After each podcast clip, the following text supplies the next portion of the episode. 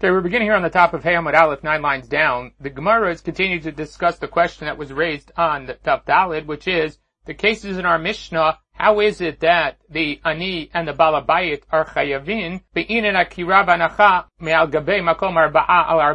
need the location from which the akira and anacha take place on Shabbat to be at least four by four tefachim to be considered a makom chashuv. The truth is, as we already noted, that there's really no source in the Gemara for the fact that you do require a place of arba al arba'a. It's taken as a given by the Gemara that that is the case. Tosafot tries to bring sources for the fact that that maybe that is required or comes out of the psukim. And so Gemara wants to know, how is it that our Mishnah doesn't have that requirement? The hand of an individual, the balabait or the ani, who are exchanging things in the Mishnah, neither of those are four by four tvachim. So the first suggestion of the Gemara by Rabbah was that it's Rabbi Akiva, who does not require arba al arba'a, and that's based on Rabbi Akiva's position that kluta kamisha unchodamya, that an object in motion is considered to be as if it's making discrete movements throughout, and therefore you are chayav when you throw something from a reshut yachid to a reshut yachid through a reshut harabim. The Gemara rejected that because from Rabbi Akiva we only know that hanacha, he does not require arba al arba tfachim, but akira, maybe he would require it. So the next suggestion was by Rav Yosef that the author of our Mishnah is Rabbi he. then the Gemara wanted to know which Rabbi are we speaking about. The first attempt was that if someone throws something and it lands on this ziz, some projectile, then you are chayav according to Rabbi. And we thought maybe because that area is so small, maybe that says Rabbi does not require a makom arba arba, and the Gemara says that that doesn't work because over there we explained that Rabbi was speaking about the branches of a tree, and shtei nufo batari karo, that the branches follow the trunk of the tree, and therefore the branches take on the qualities of the trunk and they are bigger than they really are in reality. So then Gemara suggested maybe it's Rabbi who says if you throw something from Rishut Rabim to Rishut Rabim through a Rishut Yachid Ba'emsa that you are Chayab. And then we said that doesn't work because and Shmuel qualified that position of Rabbi and said it only applies when it's Mikureh when there's a roof over it, because then it's kibayit mal yodamya, it's as if the house is totally full, and that's why the object that goes through there is as if it stopped there and then continued onwards. Gemara says, okay, so we'll just assume that the case in our Mishnah is a case of Mikureh. Gemara says that works by Rishut Yachid because the Rishut Yachid Mikureh exists. But for Rishut Rabim, you can't do that because there's no such concept as a Rishut Rabim Mikureh, because in the Midbar, the Degalim, or where we learn Rishut Rabim from, which is the Diglei Midbar, does not have a manifestation by which it's Mikureh.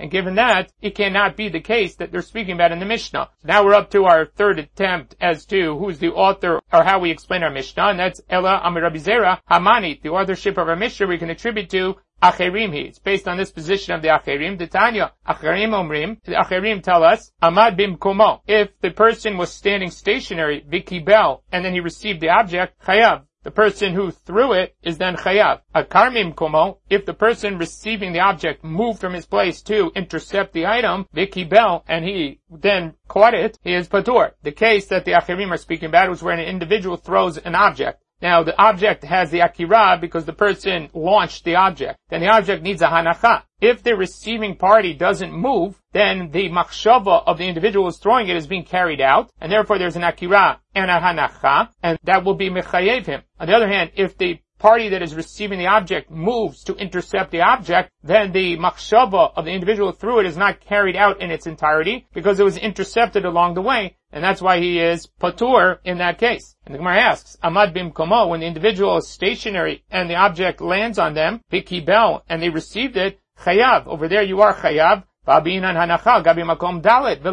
Don't you require a place that is at least four by four in order for there to be a hanacha. And over here it's landing on the individual, whether it's into his hand or in his shoulder or in his head, wherever it lands, it doesn't have an location that is four by four tvachim. Elishmamina, from here you can conclude, lo bin makom arba'a, that they don't require a four by four location, and therefore their position, or they can be the authors of a Mishnah. Again asks, that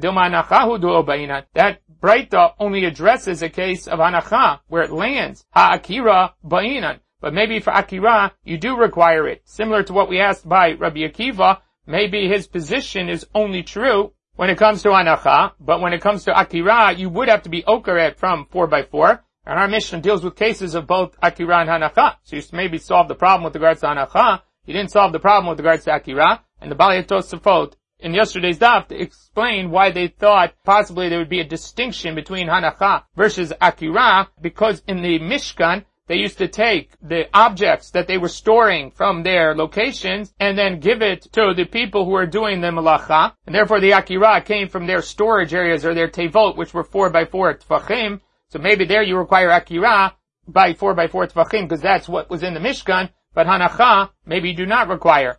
And the Gemara says, even by hanacha, I'm not sure your conclusion with regards to the achirim is correct. Hanacha nami dilma the poshit kanfei vikibla. Who says that when he received it, that he caught it in his hand, or it landed on his head or his shoulder? Maybe he extended his tunic or his garment and made a trampoline for it to land on. And if that's the case, the economy hanacha, then hanacha happened in a place that was four by four tfachim, and so you can't prove anything from the achirim. And there we reject now our third attempt to find the authorship of our Mishnah. So Amar Rabbi Abba Matznitan. So here's the fourth attempt to figure out what is the position of our Mishnah is Kagon. The situation is, the Girsa here is either Shekibel Betraskal, that he received it into a basket, or you could see in the old Aleph of the Bach, that the alternate Girsa was She'akro or Akre Mitraskal, that he took it out of a basket, Ve'niach al Gabe Traskal, and then he put it down in a Traskal. What it's saying is that the Ani and the Balabait in the Mishnah are not working with their hands, but they're rather working with baskets that are in their hands. And the baskets create an area that is four by four, and therefore now you do have a makom chashuv that you can have the akiran hanacha being done to. So traskal is either a wicker basket, or some of the Geonim describe it as a portable table that is used made out of wicker, but either way it has an area that is larger than your hand, and now you've created a scenario in which you have four by four tvachim, both for the ani and the balabait. Dikanami hanacha. So therefore now you have an akira and hanacha. It says, Vaha yadok tani. Wait a minute, our Mishnah says that the balabait and the ani using their hands. He took it from his hand, put it into his hand. It doesn't mention any basket in the Mishnah. It says, today, Traskal should be a dough. So whether that means in the Gemara, meant the Mishnah to read that it, the basket that is in his hand, or it means that is as if it's written the basket in his hand. When it says his hand, doesn't mean his hand literally, it means whatever was in his hand that was functioning like the hand to be the receiving agent and to be the akira that took place from there. Mar says, Ha tinach traskal yachid. That solution is great when you're talking about the balabait who's in the reshuta yachid. Because in the reshuta yachid, the traskal functions as a reshuta yachid. And so it doesn't change anything. Ela traskal sheb'reshuta rabim, when you have a basket in a Rishuta Rabim, Yachidu, that changes it from a Rishuta Rabim into a Rishuta Yachid.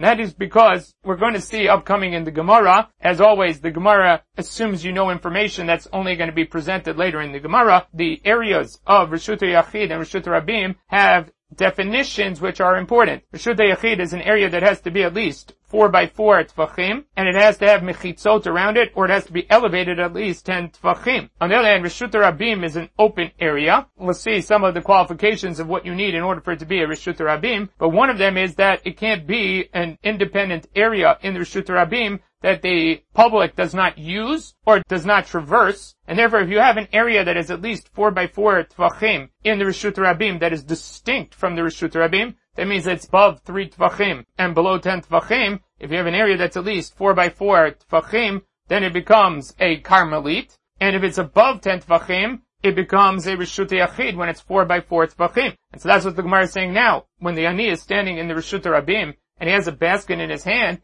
that basket has the qualification to make it into a Rishut Yachid. It's at least four by four tvachim, because that's why we're using the basket to gain us that area. And now you have a four by four tvachim area in the Rishut Rabim. And that changes it into a Rishut Yachid. If that's the case, then the Balabait, when he takes something from inside and places it into the basket of the Ani outside, he hasn't done anything. He's gone from Rishut Yachid to Rishut Yachid. So why is there a problem? Lema to look Rabbi Yossi Rabbi Yehuda. Let us say that then our Mishnah is stating otherwise, and that it's not classified as a Rishut Yachid, the Tanya. Rabbi Yossi Rabbi Yehuda Omer, Na'atz Kaneh Birshut Rabim, person who puts up a pole or some sort of stake in the Rishut Rabim, Ubrosho Traskal, and in its top of it, it has a basket, Zarak, if you threw something from the Shuter abim, V'nachal Gabav, and it lands in that basket, you are Chayav. Rabbi Yossi Rabbi Yehuda is giving us a chiddush that first of all, if you have an area that's 4 by 4 tvachim that's above 10, it is considered or classified as a Rishut Yachid.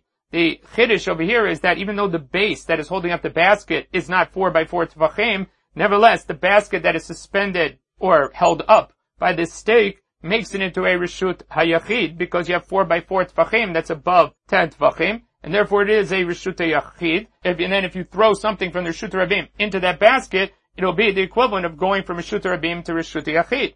But given that, then how can you explain our Mishnah that the Ani is holding a basket that is 4 by 4 Tvachim that make it into a Rishut Hayachid? And if you tell me that it's not, that means that our Mishnah does not follow this position of Rabbi Yossi Rabbi Yehuda. Because the Ikar Rabbi Yossi Rabbi Yehuda, if you were following that position Rabbi Yossi Rabbi Yehuda, Pashat Balabayit Yadol Chutz, when the Balabayit sticks his hand out and Natan Toch Yadosh Ani and places it into the basket of the Ani, Amai Chayav. Why should he be Chayav there? It's Mirishut Yachid, the Rishut Yachid Kamafik. He's taking it from Rishut Yachid, his house, and placing it into the basket of the Ani, which according to Rabbi Yossi Rabbi Yehuda, is a Rishut Yachid. So he hasn't done anything, there is no Hotza'ah now. So why should he be Chayav in the Mishnah? Gemara says, Afilu Tamer Rabbi Yossi Rabbi Yehuda. This doesn't necessarily have to be at odds with that position of Rabbi Yossi Rabbi Yehuda. Hatam the Mala Miyud. Rabbi Yossi Rabbi Yehuda's position, as he states, is that it's above 10 Tvachim. Hacha, the Mishnah speaking about a case where the Matam Miyud, where it's below 10 Tvachim.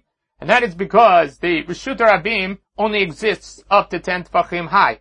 It is from the ground level, where there is an area that is deemed to be Rishut Rabim, until 10 Tvachim high. Above 10 Tvachim, as we're going to see later in the Gemara, is considered to be a Makom Patur. So there, where you have the basket above the Rishut Rabim, then you can create a Rishut Yachid. It's 10 Tvachim high, it's above the area of the Rishut Rabim, and you have an area that is 4 by 4 Tvachim. That's what, according to Rabbi Yossi Rabbi creates the Rishut Yachid in the middle of the Rishut Rabim. On the other hand, if you have a 4 by 4 Tvachim space in the Rishut Rabim that is below 10 Tvachim, above 3 Tvachim, and below 10 Tvachim, it doesn't become a Rishut Yachid. And that's the case in our Mishnah that the basket takes on the character of the area that it's in because it is below 10 tfachim and it's considered to be part of the Rishut Rabim, but it's a makom chashuv because it has four by four tfachim. The Bali Tosafot question the answer of the Gemara over here because even though below 10 tfachim it's not considered to be Rishut Yachid, it still should be classified as a Carmelit. As we noted before, a Carmelit is an area that has a status of problem midrabanan. It's an area that is not a Rishut Yachid, not a Rishut Rabim, but it has traits that make it that even though it is a Rishut Yachid, it is similar to a Rishut Rabim, and therefore they created this in-between zone called the Carmelit, by which you can't carry from Rishut Yachid to a Carmelit, or from a Carmelit to Rishut Yachid, and same with the Rishut Rabim. It becomes this third area of Isur on Shabbat. And one of the qualifications for a Carmelit is it has to be a minimum of four by four Tvachim, and it has to be below 10 Tvachim. Well, that's exactly what you have now. You have a basket in the Rishut Rabim that is 4 by 4 Tvachim, below 10 Tvachim, and it is a Carmelit. And that's what Tosafot says. I don't understand the solution of the Gemara. You're right, it's not a Rishut Yachid, but it's also not a Rishut Rabim. It's actually a Carmelit. So Tosafot invokes Rashi later in the Masechta that says that a Kli cannot become a Carmelit. Carmelit is only an area, and it can't be a utensil that becomes a Carmelit. And over here, since we're speaking about a basket, the basket doesn't become a Carmelit, and remains Rishut Rabim, even though it's four by four Tfachim. Then the Tosafot continues on to challenge the whole questioning of the Gemara over here from Rabbi Yossi and Rabbi Yehuda. And he says, what was the questioner thinking? Because even without the question of Rabbi Yossi Rabbi Yehuda, the Mishnah has to be speaking about below 10 Tfachim, because as we noted already, there's no such thing as a Rishut Rabim above 10 Tfachim. It's a Makom Ptur. So in order to be chayav in our Mishnah, we're obviously speaking about an area that's below 10 tvachim. And below 10 tvachim, it's obvious that Rabbi Yossi Rabbi Yehuda doesn't believe you create a Rishut Yachid below 10 tvachim. Because that's the qualification for a Rishut Yachid. It has to be a minimum of 4 by 4 by 10 high. Now 10 high can either be because it's elevated, or it can be that it's dug into the ground and there are mechitzot around it, or it's in a chatzer where there are mechitzot of 10 tfachim around it. But you need those 10 tfachim in order for it to be classified as a Rishut Yachid. So over here, what was the Havamina to think that our Mishnah and Rabbi Yossi Rabbi Yehuda are in contradiction because the Mishnah is clearly below 10 Tvachim in order to be a Rishut Rabim, and Rabbi Yossi Rabbi Yehuda is obviously above 10 Tvachim in order to be a Rishut Yachid. So Tosfot just leaves it as an open issue as to why the Gemara even entertained this issue with Rabbi Yossi Rabbi Yehuda and why it was necessary to bring him in in order to tell us that the Mishnah is speaking about a case of below 10 Tvachim. So now we've come up with a solution as to the case in the Mishnah as to how you have a Makom Dalad al Dalad for the Akiran Hanacha, and that's because they're using baskets in their hands, both the Balabait and the Ani. Umar says, Kashale the Rabbi Abo. Rabbi Abo is still bothered by this solution, because Miktani Traskal should be Ado. the Mishnah doesn't say the basket in his hand. It says Hayadoktani. It says his hand. He's basically going back to what the Gemara originally asked, which is the Mishnah says hand and not basket. And even if you want to amend the Mishnah or say that's what the Mishnah meant, it still doesn't say that. In the end, it's his hand. Alama Rabbi Bo. So Rabbi Bo says, It's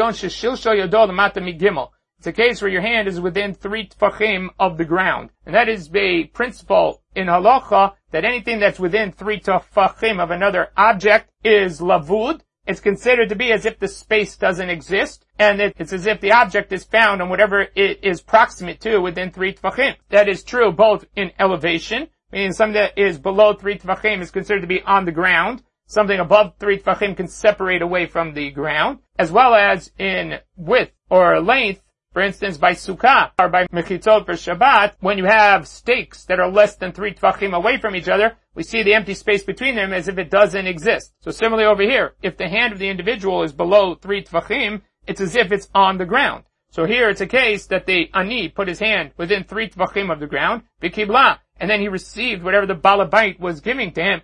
In that case, it's as if he put it directly into the Rishut Rabim. His hand is not distinct from the ground, it's not distinct from the Rishut Rabim, and therefore you don't need a 4 by 4 space in his hand because his hand now becomes the ground itself because it's within three tvachim of the ground. So when it says, Va omeid ktani, doesn't it say in the Mishnah, Hani omeid bachut, subalabait bifnim, that they're actually standing? Where it says, bishochet, where he's bent over. Yeah, he's standing, he's on his legs, but he is bending over to put his hand down towards the ground. Vi baitema beguma.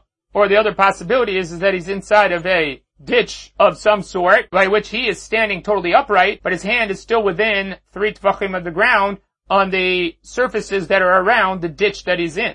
As the Bali Tosafot point out, the ditch itself has to be classified as a Rishut Rabim. It's not enough that his hand outside of the ditch is near the Rishut Rabim to make it into Rishut Rabim. It has to be the ditch itself is classified as a Rishut Rabim, and that is either because Rabim Mishtamshim Bo, it's an area that the public at large uses or utilizes, and therefore it's still considered to be part of the Rishut Rabim. And even though it's not easy to use it or easy access it, but nevertheless, since they do use it, or in times when they need it, they do use it, that's enough to deem it as a Rishut Rabim. Because if the Guma was either a Carmelit or a Makom Ptur, and his body was inside of it and his hand was extended out to the Rishut Rabim, his hand would not be classified as a Rishut Rabim because his hand would be governed by where his body is. Even if his hand's within three Tvachim the Rishut Rabim, because the hand may attach the body is drawn after the body because as the Balitos explained in the previous Tosafot, according to Rabbi Abahu, probably both the Ani and the Balabait have their hands below three Tvachim. If that's the case, then even if the Balabait put it into the Ani's hand, and his hand is below three tvachim in the Rishut Yachid, and then the Ani pulls it out, and then he's in the Rishut Rabim, then the Ani would be chayav in that case, because he did the Akira as well, because his hand was below three tvachim, and it would be batel to the Rishut Yachid. The fact that we don't say that shows you that the attachment of the hand to the body is significant, and even when your hand is below three tvachim in the Rishut Yachid, if your body's in the Rishut Rabim, that's not classified as a Rishut Yachid. And therefore, when the Balabayit does the Akira and places it into the hand of the Ani, and then the Ani takes it out into the Rishut Rabim, they're Shnehem Pturim because neither of them did the entire Malocha. Even though the Ani's hand was below three Tfachim in the Rishut Yachid, it's not deemed to be a Rishut Yachid for the Ani because he's standing in the Rishut Rabim. And therefore, when he pulls it out, it's only half the Malacha, the Hanacha, not the Akira as well. And so given that, Tosfot says that if you're standing in a ditch and your hand is outside, you're driven by your body, not by your hand. So it has to be a case where the ditch itself is also qualified or classified as a Rishut Rabim. V'ibay Tema, or another possibility is Binanas. We're talking about a midget, and therefore he's standing up, and his hand is still within three tvachim of the ground. Amarova kohane. The whole Mishnah is built around these crazy cases whereby either the person's bent over with his hand within three tvachim of the ground, he's standing in a ditch, or he's a midget, that's what the Mishnah is speaking about? That makes it an unusual case. The Mishnah doesn't go out of its way to explain these oddities in terms of cases when it's trying to convey halacha. Elama Rava, so in the end, Rava says, Adam al dalid. The real solution to the problem here is that a person's hand gains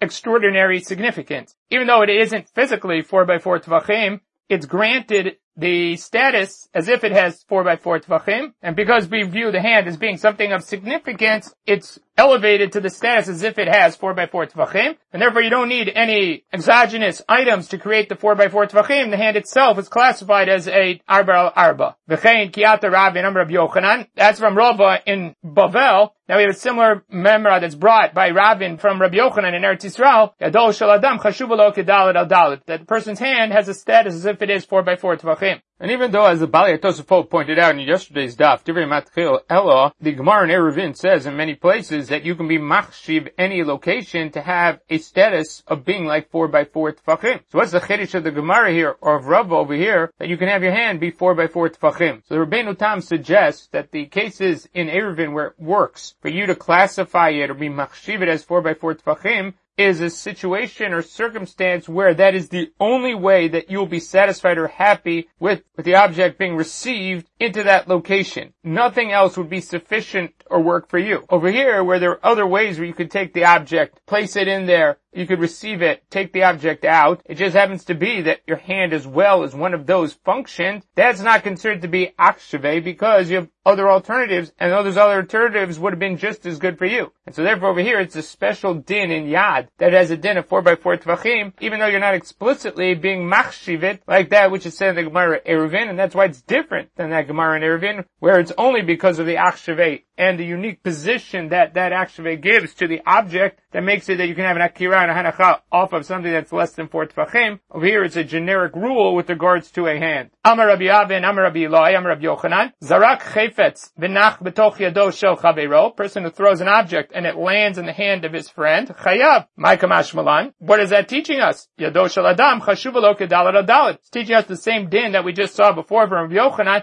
that the hand is considered to be by four by four tvachim, and therefore when the object lands in the hand of his friend, that's considered to be anacha. V'amrai Rabbi Yochanan didn't Rabbi Yochanan already tell us that information? Why do we need Rabbi Yochanan to convey the same piece of information in two different ways? I would have thought That's only true when it's his own hand. By his own hand, he can claim that the hand has disproportionate significance because he had in mind that he's using his hand or he's receiving in his hand and therefore it would have a status of a hor by four tevachim. But in a situation where it lands on his friend's hand, and his friend had no active participation in the akira and hanacha, Maybe over there it doesn't gain that added significance of being 4 by 4 tvachim. Maybe there it wouldn't have a status or outside status. Kamash Malan, that it still does have that status of being 4 by 4 tvachim, even though the person wasn't actively involved in the akira or the hanacha. Amr Rabbi Avin, Amr Rabbi Ilai, Amr Rabbi Yochanan, Namad bimkomo bikibel chayav, Akar bimkomo bikibel patur. If the person was stationary and it landed in his hand, the person who threw it there is chayav. If the person who was receiving it intercepted it and received it, then he is patur. Tanya nami that's similar to the Breita that we brought before, which is the achirim omrim, amad bimkomo bikibel chayav, akar bimkomo bikibel patur. Similar to what we saw before in the Breita, when the person is stationary, then the person who threw it is both culpable for the akira and the hanacha because the person who's stationary acts as if he is part and parcel, an extension of whatever reshut it is that he's standing in, and that's why you are chayav. Whereas if the person intercepts it, then he becomes the hanacha because he's now changed the trajectory of the object, and the machshava, the person who threw it, hasn't been carried out to its entirety, and therefore he only did akira, but not the hanacha, and that's what we saw before in the achirim, and that breita is supportive of what we're hearing from Rabbi Yochanan as well. By Rabbi Yochanan, zarak chayfetz v'ne'akar hu mimkomo, the person threw an object, and then he ran, v'chazar v'kiblo, and then he intercepted it or caught it, mahu. What is the din with regards to that? Makami baile. What's the question over here? Two aspects within a single individual is the question. Do we say that when you have two kochot, meaning both the akira and the hanachat, that comes from a single individual, it is considered as if it's one person, vichayav, and therefore you are chayav, so that the intercepting of the object when you catch it is what you intended for originally. So even though you're doing the action of two parties here, you're doing the akira and anacha, nevertheless, since it's two actions, but it's done by a single individual, it's considered as if your intent is being carried out to its fullest extent, and therefore you did both the akira and anacha, and you are chayav. Odilma kishne b'nei dam dami, or maybe you're considered like two people or two individuals, as we saw before, if an individual intercepts the object, then that's not a hanacha that carries out the full intent of the person who threw it. If that's the case, then the akiran hanacha are considered to be separate and not from a single individual, upatur, and then you would not be chayav, you would be patur of al-asur. Teiku, we leave that as an unresolved issue. That is the girsa that we have in our Gemara. If you turn the page, the Rabbeinu Hananel has a different version of the Gemara that is just the opposite, which is if we say that he is considered to be like Adam Echad, he's considered to be like a single individual, then he would be Patur, because it would be no different than him passing something from his left hand to his right hand. And if you pass something from your left hand to your right hand, you're not chayav for hotza'ar or haknasa because you're just passing something within your body. That's not called carrying. And similarly over here, if you throw it and then you catch it and you're considered to be an adam echad, then you would be patur. On the other hand, if you're considered to be the shnei b'nei adam, you'd be chayav because then you're releasing it from yourself and receiving it as if you are two different individuals and you'd be chayav. So he has the Chayav and Patur reversed in the Gemara, and he explains that to mean whether the individual is considered to be passing to himself or passing to another party. Amar Rabbi Avin, Amar Rabbi Yochanan. Person who sticks his hand into his friend's chatzer, and then he captures brain, and then he takes it back out into the Rishut Rabim, chayav for hotzah. Matkiv la Rabbi Zeira. Mali hitino chavero, mali hitino shamayim. Ihu lo avid akira. I don't understand the difference between this and our Mishnah. In our Mishnah, the individual, the Ani, sticks his hand inside to the Balabait, and then the Balabait puts an object into the Ani's hand. The Ani is not chayav there for Otzah, because the Akira was done by the Balabait. It was placed into the hand by the Balabait, and therefore the Ani didn't do the Akira. Similar over here. If the rain comes down from the heavens into the hand of the individual, so of course he didn't put it into his hand, somebody else didn't put it in his hand, but Kodesh Baruch Hu, or the heavens put it into his hand. And therefore the heavens did the Akira, and he's only doing the Hanacha. And so why should he be Chayav over here? So the Gemara says, Lotema Kibel. Don't say that he captured rain that was falling into his hand. Ela Kalat, that he gathered the rain, as Rashi describes over here. The assumption is that there is a flow of water that's coming down, and he's using one hand to deflect it into his other hand. So he's actually the cause of the Akira over here. Gemara says, Vabin and Akira, Malgabe Makom Dalid Veleka. Don't we know, based on the Gemara we saw until now, that you need the object to be removed from an area that it's at least 4 by 4 tefachim, and you don't have that now because the water is coming into his hand by being deflected by the other hand. And so the water is not being released from an area or taken from an area that is 4 by 4 tefachim, and therefore you'd still have a failure in the akira.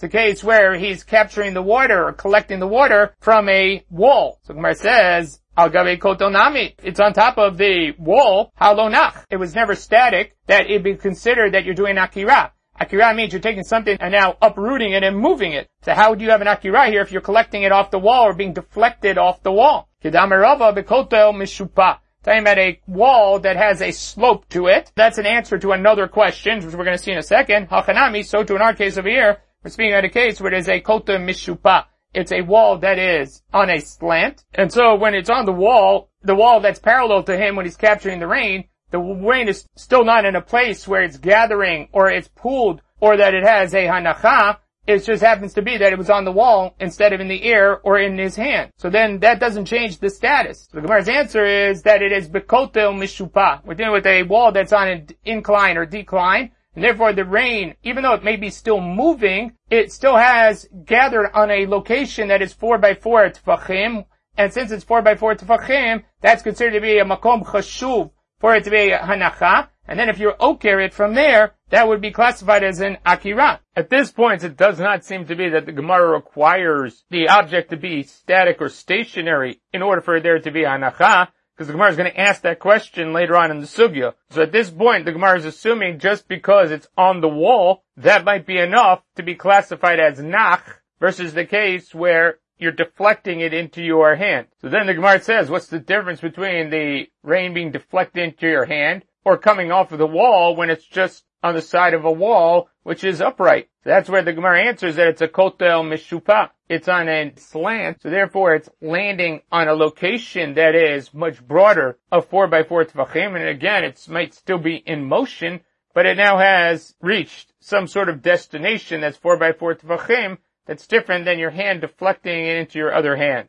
Where is the original statement of Rava dealing with a wall that is on an incline? Ahad Etnan, it's from the Mishnah in Eruvin. Hayat Sefer. If he was reading a Megillah, Megillah is because all of the scrolls in their day were written like a Megillah. They were wound unto themselves. A Sefer Torah was different because it had two handles, but most of them were written like Megillahs and had only one handle. So he has the Sefer in his hand and then it unrolls or unravels itself. Ali Scopa. But he was standing on a perch or a porch that is in front of his house. As Rashi notes over here, the Gemara in Eruvin explains that that's an Iskopat Carmelit. It's an area that is not a Rishut Yachid and not a Rishut Arabim, which means that it's more than three tefachim high, and it's four by four tefachim wide, but not ten tefachim high, because otherwise it would be a Rishut Yachid. Or Rashi explains in Eruvin that it was ten tefachim high, but it was an area that the Rabbim went on a lot, and therefore it doesn't have a din of a Rishut Yachid. And so therefore you're dealing with a Rishut Dirabanan,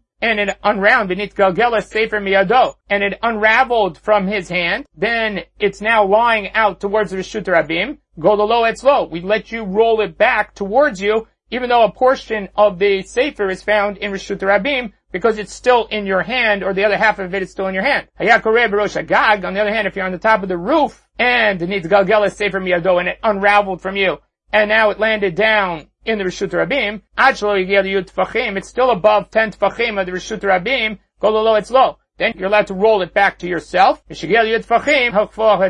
if, if it's within 10 Tfachim of the ground, then you can't roll it back anymore. You have to flip it over and leave it there to protect it from being ruined, but you can't roll it back. The difference being is that by the iskopa, that you're dealing with a Rishut Rabbanan.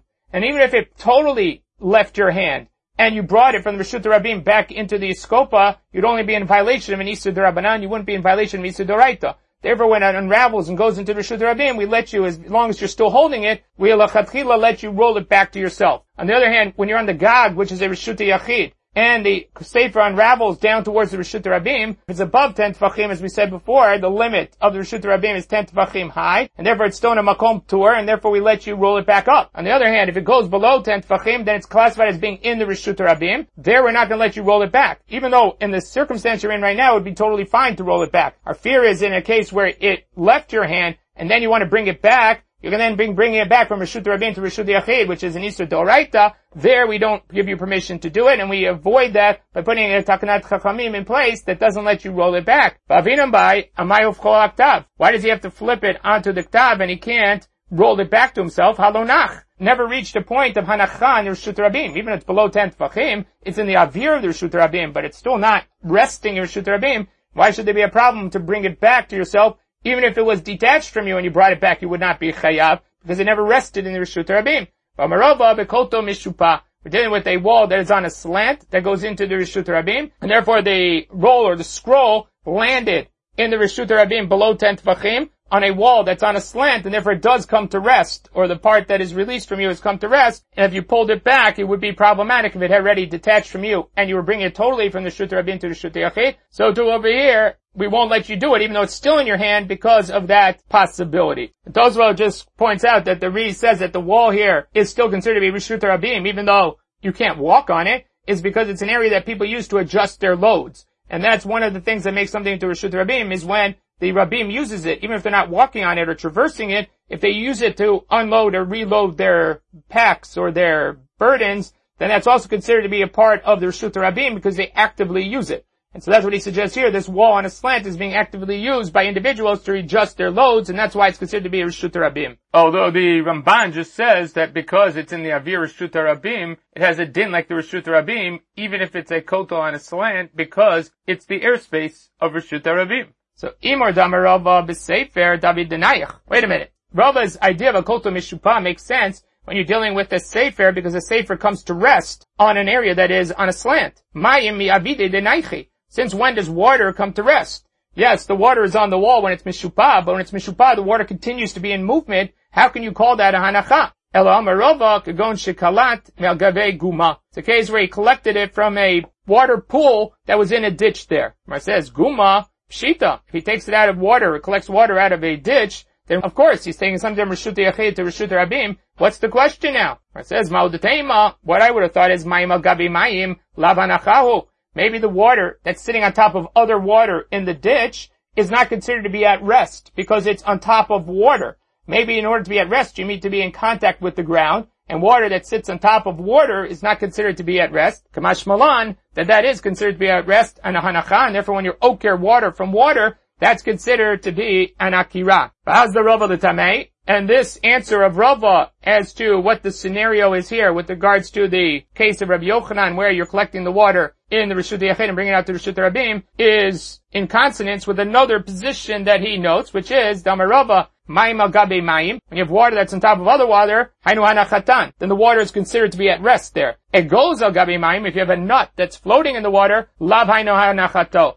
That's not considered to be at rest because it's floating through the water, and therefore if you take the egos out of the water, that would not be considered akira, as opposed to when you take water out of water, that would be considered to be an akira. Bayirova, egos bikli, bikli tzaf al gabe amayim. What happens if you have a nut that is sitting inside of a utensil, and then the utensil is floating on the water. Goes as What do we look at here? Do we look at the nut? And the nut, as far as it's concerned, is stationary inside of the kli. And therefore, if you take it out of the kli, maybe that should be considered an akira. Odilmo butter kli as linan.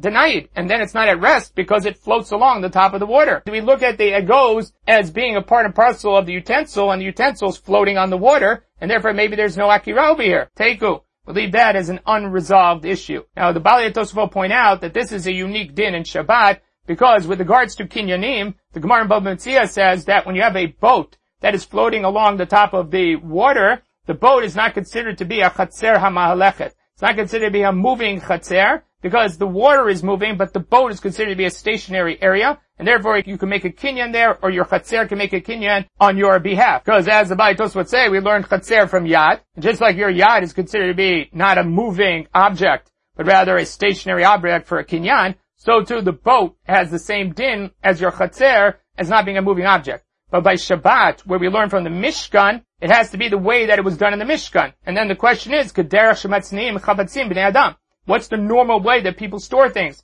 So is it considered to be normal to have a nut in a utensil that's floating on the water? Is that the normal way of storage? And therefore you have a different din in Choshen Mishpat than you will have in Orachaim. In Choshen Mishpat, it's considered to be a, an area that's a chatzer, the she'ena malechet. Whereas over here, in Shabbat, it'll be considered to be an object that's in motion, because by Shabbat, the din is governed by what's the normal way that people store things, or the way it was done in the Mishkan.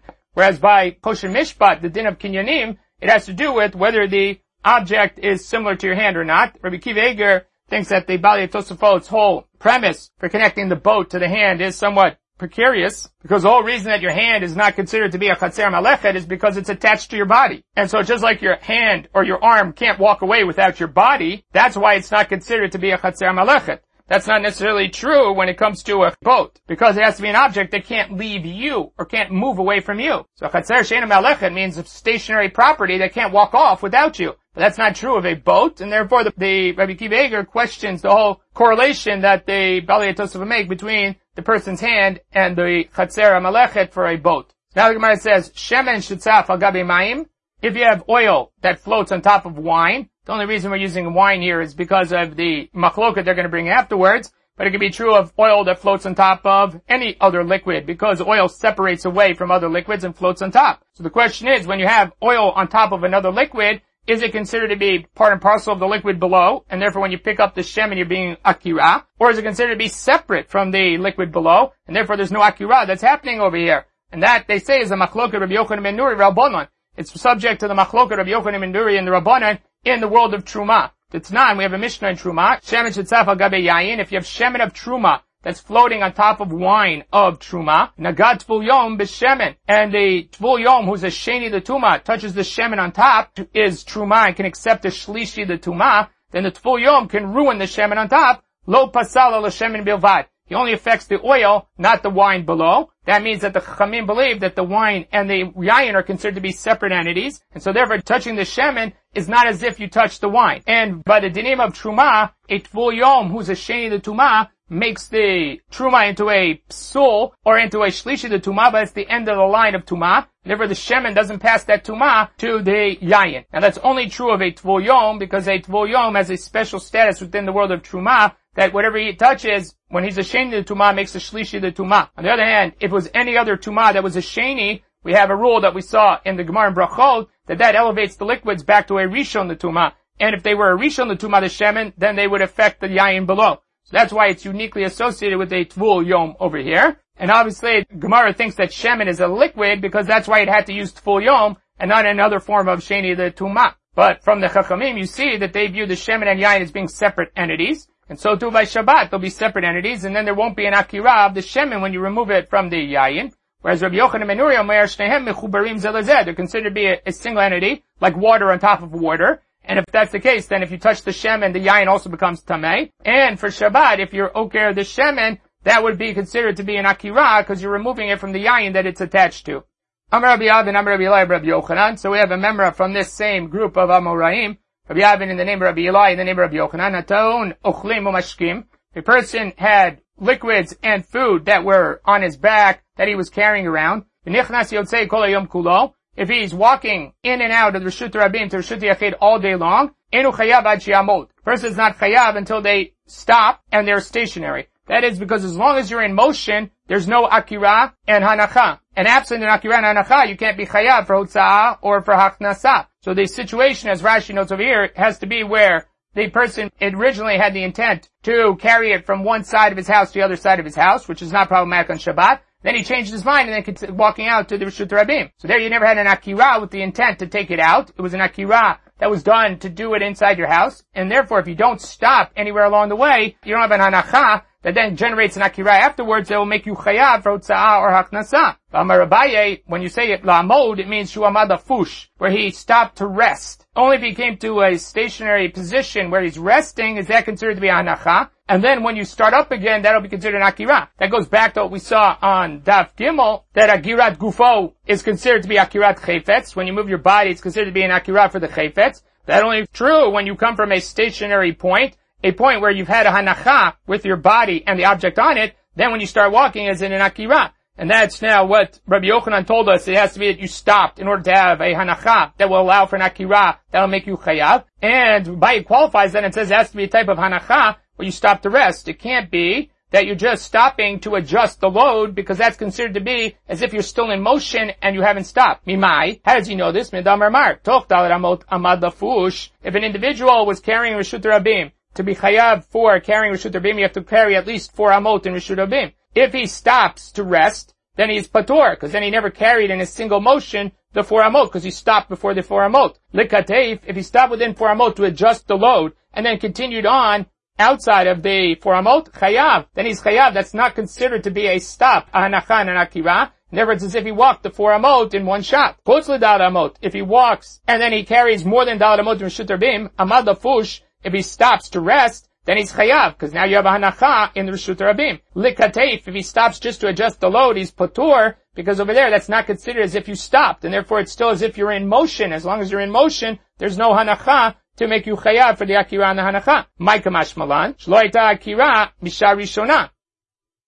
Shloita akira mishar rishona lekach. So what did Rabbi Yochanan come to teach us with this whole din over here? It's coming to teach you that there was never an akira in the first place to be, for the intent of doing hotza'ah. That is because when he loaded it onto his body, it was done in a situation or circumstance where he never intended to take it out to the Shutarabim. And when he changes his mind, that's what creates the necessity for a new Akira, a Hanacha and Akira. And that fails over here if he continues to walk around and never stops. So Gemara says, if that's what he's going to teach us, Amar Rabbi Yochanan Charazimna. We already have this memra from Rabbi Yochanan. Amar Rav Safra, Amar Rabbi Ami, Amar Rabbi Yochanan. So we have other Amoraim quoting Rabbi Yochanan. Hamavir chefetzim mizavit lezavit. A person who's carrying his furniture, his objects from one side of the house to the other side of the house. And after he picked it up to carry it to the other side of his house, he changed his mind. Votzian takes him out to Rishut Rabim. He's patur. Because his original akira wasn't with the intent of taking it out to the Rishut Rabim. His original akira was to keep it in the house. That's not called an akira that you're going to be chayav for. And therefore you see the same din that Rabbi Yochanan is suggesting over here, which is, if you don't have an akira in the first place for a hotza'ah, that akira doesn't count, and you need a new akira, which means you need to stop and then start up again. And as Abaye told us, you have to stop to rest in order to be considered an amidah that's an anacha and then an akira. But now we have Rabbi Yochanan saying it in two different contexts, saying the exact same din. And that would seem to be unnecessary. Usually you have a din from an amora. He says it once, he doesn't need to say it in multiple different forms and say the same din. Where it says, Amarai ninu these are different Amoraim that are quoting Rabbi Yochanan. Mar Marla B'Hai Lishna, Mar B'Hai Lishna. They both heard it from Rabbi Yochanan, but they presented the case, or they presented this din of Rabbi Yochanan in different ways. Not that they heard something different. Rabbi Yochanan only said it once, but their Misora was that this was the way it was presented, or they presented Rabbi Yochanan's din in this way, and yes, they're saying the same din in different ways. But in the end, it's the same din of Rabbi Yochanan, which is that you need an akira, the shem hotzah, in order for it to be considered or classified as an akira. Right, we're going to stop here by the two dots in the bottom of Hei Amud Bet.